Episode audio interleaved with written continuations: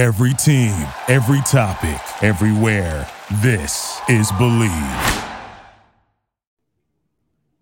This is the Big 10 Show brought to you by Bookmaker, bookmaker.eu for all your gaming needs. Check them out today. And by signing up, you get a $100 no strings attached free bet from our good friends at Bookmaker by mentioning us, the Big 10 Show. Tweet at them at @bookmaker_EU and you just let them know you heard about them on the Big 10 Show and you will get hooked up with a $100 free bet just for signing up. Football, basketball, baseball, hockey, the whole nine yards. First half, second half, quarters, and all kinds of futures, great payouts, and great bonuses.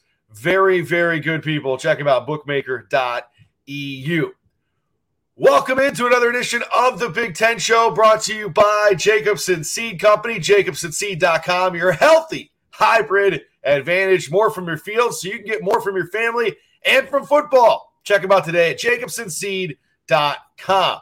That is the almost famous Adam Carriker. I'm the much less famous Jeff Turn. We welcome you in to the first early week edition of the Big Ten Show. That's because we actually have football. They put foot on ball and played God sport over the weekend, and we have plenty of opinions to react to. But Adam, before we get started, first of all, you're looking good. You got the polo on. That means something. I still haven't caught on to what it means. There it is. I got the SDSU Jackrabbits, the Bunnies, the defending champs, got off to a win this week. I know it's not Big Ten, but shout out to SDSU. But Adam, I want you to play a little game with me to start, okay? I want you to tell me what is in this can, okay? It's just a can. It just looks like some – what do you think this is? Is it a can of corn by chance? You know what? If you watched on Thursday night, the mighty, mighty Gophers creamed. Mighty, my butt. They creamed the Huskers, and they packed them back, and they packed them back in for some cream of corn. Some cream of corn. Definition of cream. Getting right, lucky baby. And pulling a football rabbit butt out of your rear. Dude, this guy has texted me during the game. Minnesota's pesky. And I'm like, why is he? Oh, yeah, he went to Minnesota. I completely forgot. And then at the end of the game, he waits like 2 hours. Very pesky. I dislike both of your comments real quick. By the way, we finally are. Okay, every Sunday, check out the Big Ten Show. Every Wednesday, check out the Big Ten Show. We're going to have guests. We're going to have our predictions. Today's our reaction. We've been doing shows all summer. Yeah. But now when it counts the most, you put a hat on. What in the blue hell is going on? The receding hairline, the bald spot. Are you self-conscious or something? I thought you had all this stuff to brag about. What's going on? This is Sunday JT right here, okay? This is Sunday JT. Got the hat on. Lucky I even have a shirt on Sunday JT. Usually hat, no shirt, going to check to make sure I got the Saturday mail in my boxers. So, yeah, listen, hey, you're happy I got the hat on. But look. Just a reminder. Right here, baby. Right here. Cream those Huskers. Dude, you gotta look up Webster's definition of a few words that you just used because we have different definitions of some of those words. Cream. Mighty. Yeah, you gotta check that definition too. We're gonna start with that game and we'll work our way throughout the landscape of the Big Ten. This is the Big Ten Show. Get brought to you by Jacobsen Seed, jacobsenseed.com. You're the Husker guy, man. I went to the University of Minnesota, but there were many days where we would wear the T-shirts of the opposing team up in the Metrodome because we were so disgusted with what we were watching on the football field. You come from a much more prideful history at Nebraska, and it felt like, the Matt Rule era didn't have to get off to a winning start, but, man, it would have been so much better if they did. Looked like they were going to, and then Nebraska all over themselves at the end. Why don't you explain what you saw there from the Huskers in Game 1, Adam? I'm about to Nebraska all over you in that ugly backwards hat. You and your loyal fan base wearing the opposing team shirts. All right, here's the deal. All right, Minnesota, going into halftime, it really felt like they were not dominated, but like firmly in control of the game. But then you looked at the stats. Nebraska actually had more yards, more rushing yards, averaging over 7 yards per carry. And after the first quarter, and this is why it felt like Minnesota was in control of the game, they had the ball for 11 minutes. Nebraska had it for 4. Now, as the game progressed, it felt like it switched the other way. By the end, Minnesota only had the ball for 1 more minute than Nebraska, which basically meant for the last 3 quarters, Nebraska controlled the game. what happened. Okay, we had more total yards, more rush yards, more yards per carry. Minnesota only rushed the ball for 55 yards, 2.2 yards per carry. Okay, Nebraska had 4 turnovers. Nebraska had more than twice as many penalties, more than twice as many penalty yards. Okay, and when we basically just needed to seal the game, we literally fumbled the ball, fumbled the game away, unfortunately. And to Minnesota's credit, they didn't play well, but they found a way to win. And unfortunately, the Huskers did the opposite. Yeah, and unfortunately for Nebraska fans, it feels like the same old story, but there's a different guy as your head coach. So there's that what if, how does it happen now with a loss, now going against Colorado, which, by the way, how about those Buffaloes yesterday? Oh, my dear God, man, they scored a lot of points, got the dub, beating TCU, the team that was in the national championship a year ago. Real quick thoughts. I know we're going to do a lot of preview stuff later in the week, man, but coming off of that loss, and now you got to go play Colorado. By the way, you mentioned since 1940 last time, Nebraska head coach had to make his debut on the road. He's got to go 2 in a row on the road. Thoughts against Seabus? Yeah, 1946 to be specific. And I say unfortunately because people know, even on, I have a Husker show, Carriker Chronicles, and I go on there and I'm as honest as I can be, unbiased as I can be. So when I say unfortunately, I'm just mean from a Husker fan's perspective. Sure. If you're a Minnesota fan, you're like, by God, I feels pretty fortunate to us. I mean, unfortunately, I was the first guy to call for our previous head coach to be fired. So to be clear, I try to be as objective as I can be. Now, Colorado, 3 touchdown underdog, put up 565 yards total offense, 510 pass yards. Okay, but they don't run the ball very much. 55 yards rushing, 1.6 yards per carry.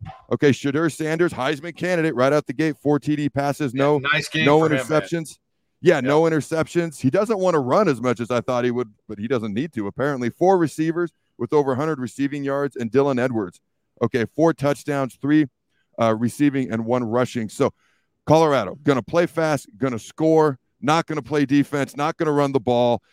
In reality, they're very exciting to watch, and they found a way to win by 3, as opposed to Nebraska, who found a way to lose by 3. Okay, and we're going to talk more about that game later this week. But props to Colorado. They did some things really well. I think they had the element of surprise. I think they're fun to watch, and I do think they still have a whole lot of things to work on, you know, shockingly 1 game into Deion Sanders' tenure as head coach. Yeah, it's going to be fun to watch. We'll preview that game later this week on the Big Ten Show. You can check us out on iTunes, Spotify, YouTube, the Believe Podcast Network, of course, on Bally's and on SI.com. Let's move on to the 3 teams that we both talked about prior to the season starting, being the 3 that we thought would be 1, 2, 3 in the Big Ten East. Oh, no. One of us said Iowa's going to win the Big Ten. I'm holding you to that all year. That's not what I said. You got to listen, Adam. I said no. You said they're going to beat Michigan in the Big Ten championship game, and they're going to win the Big Ten. That's what you said. I'm not changing that. All I said is we're moving on to the teams that we thought would finish 1, 2, 3 in the Big Ten East. Okay, I wasn't getting off my Iowa. Iowa rolled. Iowa rolled. We're going to get to the Hawkeyes. They rolled. Dude, okay, you need to study Webster so bad. Go ahead. What's Webster's when you got the Jeff Turn dictionary? You don't need that, okay? So exactly. Facts don't matter to Jeff Turn. Here we go. They just get in the way of my opinion. Get in the way of a good story and your opinion. There you go. That's right, man. All right, so Ohio State, Penn State, Michigan, all won big yesterday. For you, who was the most impressive? Ohio State, Penn State, or Michigan? So Penn State was the most explosive, right? And give West Virginia credit. West Virginia, they rolled in their game. They were trying to play physical ball. They're outmatched. They don't have the talent. They don't have the speed. They haven't recruited as well, but they were prepared. They were ready. Penn State's just too explosive. Drew Allar, okay, going to be good. The guy, he's a true sophomore. He's uber talented. You got 2 sophomore running backs that are incredibly talented. So here you go. All right, 478 yards, most total yards of the 3 teams we're going to talk about here. Most points, 38 points. They won 38-5, 478 total yards. Okay, Drew Allar looked calm. He looked poised. He looked in charge. 325 pass yards, 3 touchdowns, no INTs, 21-29. And then the running backs, Nicholas Singleton and Kaytron Allen, both averaged over 5 yards per carry. West Virginia just couldn't match Penn State's firepower. And then you look at Ohio State. They had the opposite. They scored 14 total points on offense. They do have their starter, but Ryan Day came out and said, it's going to be an ongoing battle. And this isn't a Colt McCoy versus, what was it, Phil Sims' son? Jeff Sims. Is it Jeff Sims? Phil Sims' son. No, Jeff Sims is not his son. Let's keep guessing on the Sims, okay? Can Chris we do Sims. Some more? Chris Sims. I got it. I wrote it down here.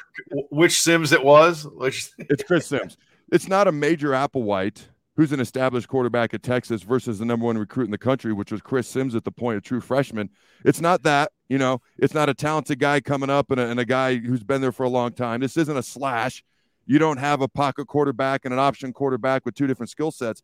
This is nobody's taken the bull by the horns yet. Nobody has been uber impressive as the starting quarterback at Ohio State, and that's their biggest issue. They only gave up 3 points to, you know, mighty Indiana. There's your Webster's Dictionary there. But their offense, I mean, you look at the two best receiving, the best receiving core and two of the best receivers in the entire country, Marvin Harrison Jr. and Emeka Ibuka, had 34 yards combined. I don't think that's on them. Ohio State has some issues they need to address. Yes, you can say they rolled, okay, if you'd like to, but they got some things they got to fix on offense. Yeah, Michigan wins 30-3 over East Carolina, Ohio State 23-3 over Indiana, and Penn State over West Bogotá, Virginia 38-15. JJ McCarthy looked solid, man. 3 touchdowns in that game. Michigan's quarterback situation is clearly attacked. But Kyle McCord, it was like a wah-wah. The pick, the 200 and some passing yards, wasn't a great day there. Allar had 3 TDs as well. I mean, you look at Allar and McCarthy, they're on a certain level. And then there's, you know, a big drop-off to where Kyle McCord played yesterday for Ohio State. Penn State was the most impressive to me because they went up against another Power 5 and won by 23. I think at the end of the day, Penn State is going to have a big, big year. It's just they got to get past Ohio State and Michigan to have it. Adam, let's move on. Real quick. It is a long season. I don't want to start bashing Ohio State's quarterbacks. It's a long season. Hopefully somebody steps up if you're a Buckeye fan. Kyle McCord was 20 of 33 passing, 239 pass yards. Didn't throw a TD pass and had 1 INT. So obviously there's some room for improvement. No need to hit the panic button yet, but there has to be a sense of urgency. If you're looking at Michigan and McCarthy and you're looking at Penn State and Allar and you're sitting there as a Buckeyes fan. Exactly, man. I think there's more panic, too, if the expectation is to win a national championship versus just try. Like, there shouldn't be panic, I don't think, in Nebraska because the goal wasn't to win a national championship. I'm just saying that in general, when you lose a game early and the expectation isn't to win a national championship and you don't have to compare yourself to the elites like Michigan and like Penn State. But, yeah, there certainly should be some panic. Not to the point where you're pushing the button, but you're getting close to putting the finger on the button there at CBUS. All right, let's move on. Wisconsin and the Luke Fickell era is underway, and they trotted out and scored 38 points. What make of the offense that you saw from Wisconsin against Denoy's pesky Buffalo? Yes. Dude, I was so annoyed when you sent me those texts. It was like so simplistic and to the it was like the perfect way just to push my button in that moment. It was very annoying. All right. Well, let me put my final thoughts on Michigan because JJ McCarthy. Oh, sorry. I moved on too quickly for you. No, you're good. It was 23-0 at halftime. Okay. And then the final score was 30-3. Okay. And that's only because East Carolina hit a last second field goal to avoid being shut out for the first time since 1997, but J.J. McCarthy was 26-30. That's an 87% completion percentage. Okay, so if you've got running backs like Blake, Corum, Donovan Edwards, and they split carries, but they totaled 110 yards, okay, and then you're going to complete that amount of balls. They're going to be much tougher to beat this year. When you look at Wisconsin, all right, air raid, we're spreading it out, but we're gonna have 503 yards of offense, but it's gonna be 314 rush yards. And their leading rusher goes for 157 with 2 touchdowns. So it wasn't like it was just all. I mean, dude, half the yards came from one guy. Had that huge 89-yard touchdown run for a touchdown. But yeah, man, I mean, it looked like a lot of the same old from Wisconsin. Well, and that's kind of what I mentioned when I predicted Wisconsin to win the West, which is not like the strongest confidence pick I've ever had in the world. But I'm like, Luke Fickell's a good coach to begin with. That program's not all of a sudden in the crapper. It's still a good program. They're just going to tweak the offense, and they're going to do it smart and gradually because they've got a ground and pound to begin with. Okay, they have a transfer, a quarterback, and hopefully he'll eventually get better. He wasn't uber impressive, okay, 189 pass yards, okay. But you could see the tempo. They want to play with tempo. They didn't huddle much throughout the game, especially in the first half. But, of course, they're going to run the ball, okay? You look at You mentioned Chase Malusi. Okay, 157 rush yards. He's the speed back. Two touchdowns, 89-yard touchdown run that you alluded to, where he basically navigated through the entire defense on his own. And then you got Braylon Edwards, who's the power. They got their thunder and lightning, 141 rush yards, 2 more TDs, and he caught 7 passes. Okay, so he's a threat out of the backfield now as well to catch the ball. Quarterback Tanner Mordecai, as I mentioned, there's going to be a growth period from him as well. But Wisconsin in the third quarter alone had 150 rush yards. They're still Wisconsin, and that's why I give them the early nod in the Big Ten West, but we'll see how it progresses throughout the season. Yeah, certainly a nice start there for the Luke Fickell era as they defeat Buffalo 38-17. Next, let's move to Purdue, because of all the Big Ten teams that played non-conference opponents, the only one to ultimately lose was Purdue, losing 39-35 to Fresno State. And I think we talked about this with Purdue all offseason. Ryan Walters came in there because he was really good at coaching defense, and Purdue already had been really good at scoring points. And the problem what they ran into a year ago when they sort of backdoored into the Big Ten title game is they had no shot to win that game because their defense couldn't stop a fly. And now you go up against Fresno State. We're not talking about, you know, the 1999 Miami Hurricanes here, or the 2001 Hurricanes, or any great Hurricanes team that put up a lot of points. We're talking about Fresno State. So, 39 points. You brought up Miami and I fell asleep. My apologies. 39 points for Fresno State. What'd you make up of the Purdue debut for Ryan Walters, giving up 4 touchdowns through the air for that defense? Sorry, once again, just to put a button on what we just talked about, okay, Mordecai, the SMU transfer. And again, if I'm a Wisconsin fan, I'm not hitting the panic button, but I think there's more of a sense of urgency there because you're really counting on one guy to step up, whereas Ohio State, you at least have a couple of options, 2 INTs, 1 touchdown. Now you go to Purdue. Okay, and you mentioned it, Ryan Walters played defense at a Power 5 level. He's been a defensive coordinator at multiple spots. Purdue's known for scoring over the years. Right. They don't happen to play him a whole lot of defense over the years, and that's what he's been brought in to address. And it's 1 game into the season. Let's not get crazy. Okay, but here, think about this. The Boilermakers paid Fresno State $1.35 million to come into West Lafayette and then lose the game 39-35. All right, the Bulldogs with 31 of 44 on pass attempts. They outgained Purdue 487 yards to 363. Okay, and they had 371 pass yards, 4 touchdowns, and they actually dominated the time of possession. How often does a team that passes the ball that much dominate the time of possession? They had the ball more than 13 minutes more than Purdue did, and it's really one of those things where it was the third downs.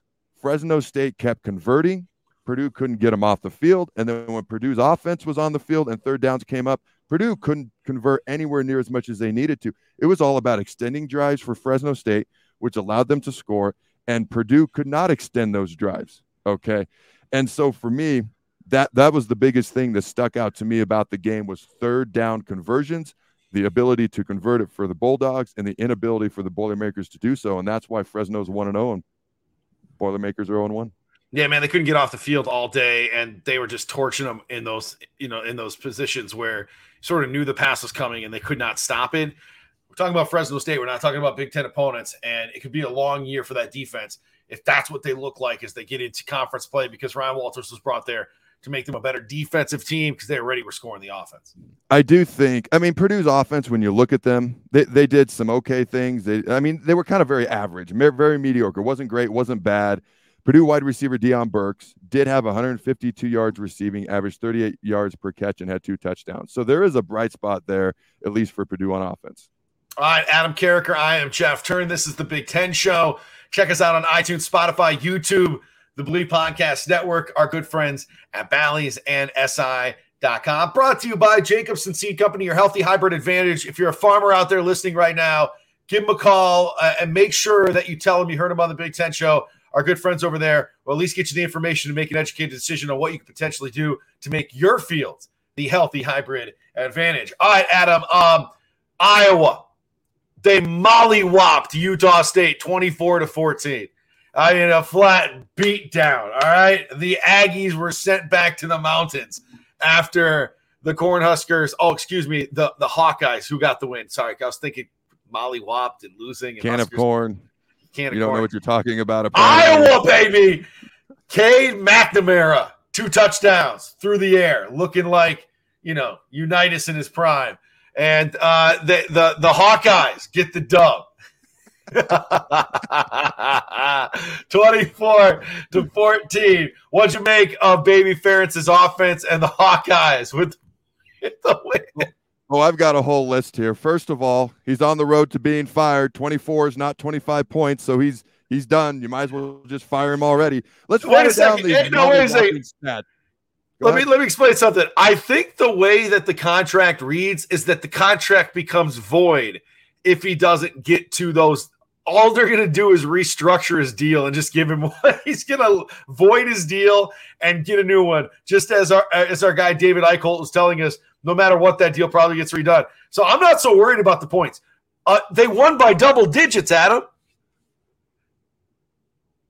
Yeah, I'm – okay. We're just going to ignore your mollywhopping and all that other molly crap. Here we go. So Iowa – all right, let's just look at these stats. First downs, Iowa had 19. Okay, Utah State 17. All right. You know, actually, I have this flipped. I wrote this down wrong. First downs, Utah State had 19, Iowa 17. Total yards, Utah State 329, Iowa 284. Pass yards, Utah State 213, Iowa 196. Rush yards, Utah State 116, Iowa 88. Yards per carry, Utah State 4.8, Iowa 2.4. The only thing that Iowa won was time of possession. And the scoreboard. They got outgained, outrushed, out everything. Okay, except outscored. So hey, they won the game. They did not cover the spread, which you said they would on our last show. So touchdown Cade is what I'm calling him. Touchdown Cade. Not even close to covering that score, which I said they would not. By the way, okay, Cade McNamara. Now this is an individual who's playing with a quad injury, and quad injuries, they can be quite difficult. I've had them in the past myself. Especially when you get a deep thigh bruise, man, those things can be painful. It can be stiff. It can be hard to move. So he wasn't 100%, okay? Daddy Ferentz has – I don't know if I like that. We're going to go with Brian. Kirk Ferentz, I'm sorry. You calling Kirk him daddy Ferentz is the highlight of my week, actually. As soon as it came out, I didn't like it. Kirk Ferentz even said it's going to be a week-to-week thing. He's probably going to have to battle it throughout the entire season.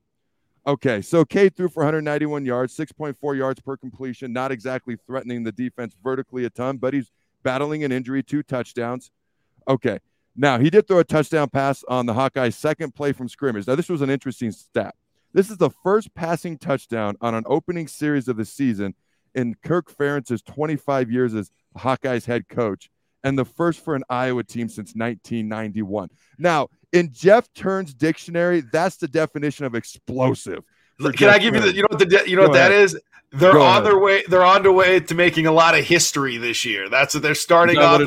That's what they're doing. They're starting a lot of history for that Hawkeyes team this year. Started in week one. Started in series one, actually. So really, if you watch the game and if you paid attention to it, Utah State, they didn't exactly get mollywopped. You could argue they did a lot of things better than Iowa, but here's why Iowa won the game. Utah State killed themselves. 10 penalties, five personal foul penalties, and Iowa, much like Nebraska, laid the ball on the turf, and Iowa did it twice, and Utah State didn't recover either fumble. So props to Iowa for finding a way to fumble but not give the game away somehow.